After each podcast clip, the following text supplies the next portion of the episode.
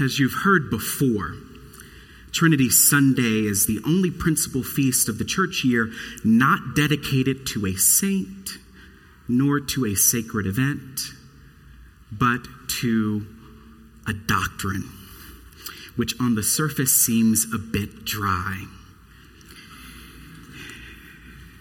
But this depends on how one understands the role of doctrine in the life of the church.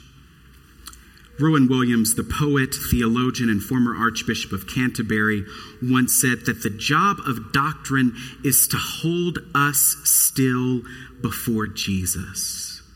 The job of doctrine is to hold us still before Jesus.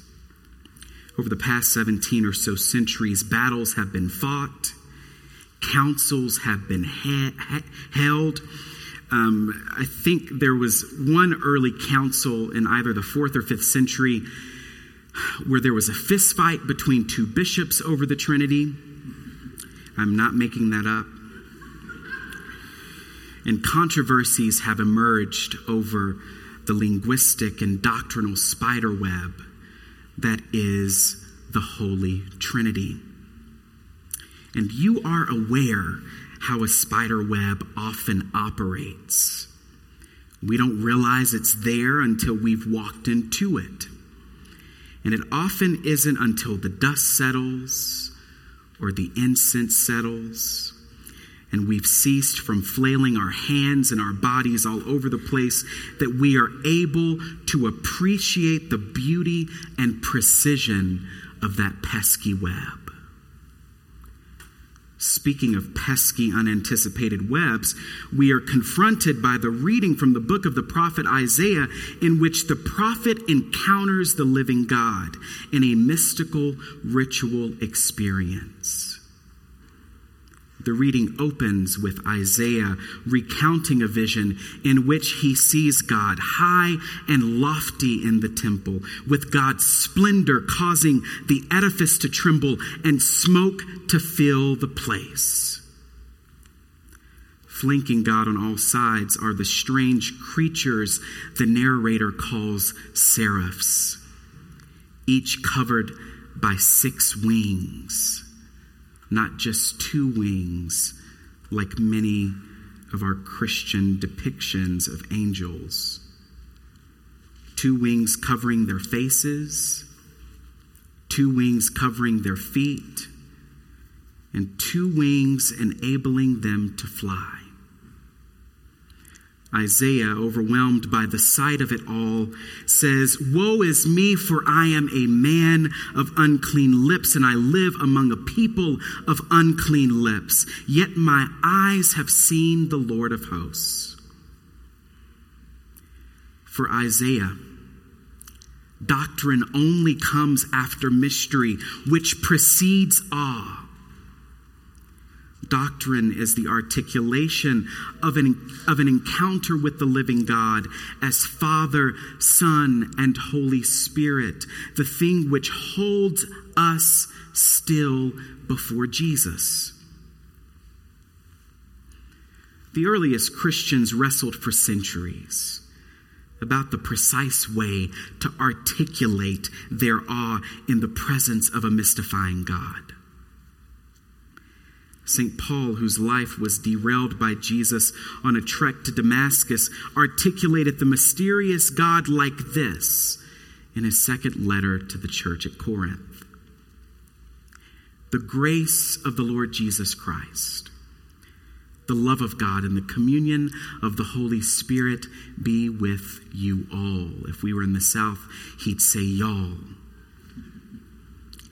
No, the doctrine of the Holy Trinity was not in its most robust form at that point in history, but it was trending in that direction. And Paul reflected in wise ways about the circular form of grace, love, and communion as he had experienced it in God in Jesus Christ by the power of the Holy Spirit. In some way, he hoped that his fledgling communities would, like him, come to be enfolded in a sort of divine dance between the Father and the Son and the Holy Spirit. A desire that the other early Christian theologians and pastors shared with him the desire to see mystery and awe birth a new dimension of humanity and belovedness inside, through, and between human beings. It is as if they didn't realize that they were wrapped in the web until it was all over their faces and in their hair and around their ears. That presence, that dance, that circle that reality undergirding and permeating all things. Again, the purpose of doctrine is to hold us still before Jesus, causing us not to tear one another apart because of differences in opinion, but to offer our whole lives in prayer and attentiveness before God and one another. And the same can be said of any mystical experience. Moments in which we are stopped in our tracks and are left with only one option to be still and know that God is God and we are not. Oftentimes, when Christians begin parsing the particulars of a historic church doctrine, we get frustrated and say things like, mystery is mystery and is not to be probed, picked apart, or understood. And that is all well and good. But just because something is a mystery of our faith does not mean it must remain off topic. If something's been discussed and argued about for 17 centuries, it's probably worth our attention. Especially a doctrine as complex, fraught, and ancient as the Holy Trinity. If anything, the purpose of the mysteries of Christian faith is not necessarily for us to probe them as much as it is for them to probe us.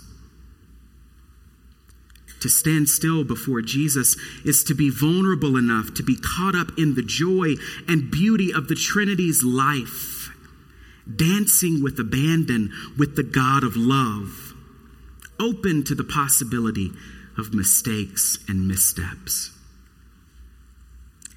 Daniel Stramara describes the Trinity's dynamism in this way quote, The three are intimately interconnected Thus, the three together form one circle of glorious divinity. Their relationships are not static, but revolve around one another.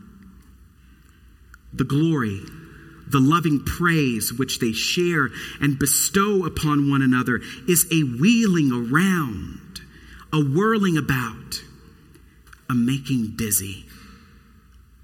End quote and I fulfilled my mission with the sermon if you're dizzy by the end. Therefore, when we baptize someone in the name of the Father and of the Son and of the Holy Spirit, or when we solemnize a marriage between a couple in the name of the Father and of the Son and of the Holy Spirit, or when we bless the people of God at a Eucharist like this one in the name of the Father and of the Son and of the Holy Spirit, we are inviting them, we are inviting ourselves into the Trinity's dizzying dance. We are saying that the Trinity's work of interpenetration, the Son's presence in the Father, the Father's presence in the Spirit, the Spirit's presence in the Son, is constantly inviting us to take part, disabusing us of the idea that the Trinity is some dusty doctrine irrelevant to our contemporary needs. Wherever there is love, the Trinity's blessing is already there. Wherever there is a falling over and into one another, the Trinity's blessing is already there in the sacraments. Anywhere where the whirling dervishes of love is happening, there the Trinity is present. And consistent with God's nature of love is God's desire and God's initiative to include humanity and all creation in this circle. God is not selfish. God's joy, God's beauty, God's truth are all contagious and for us as well. The scholar I quoted earlier goes on to say this quote, Not only is the Trinitarian glory encyclical, it is likewise anacyclical. I had to have a dictionary next to me all this week studying for this sermon.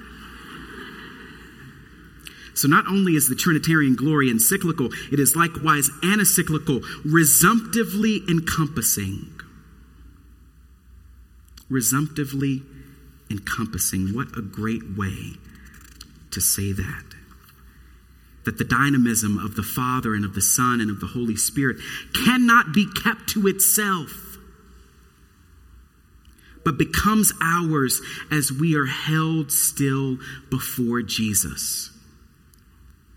Seeing our relationships, our communities, our jobs, and our churches in light of the triune God.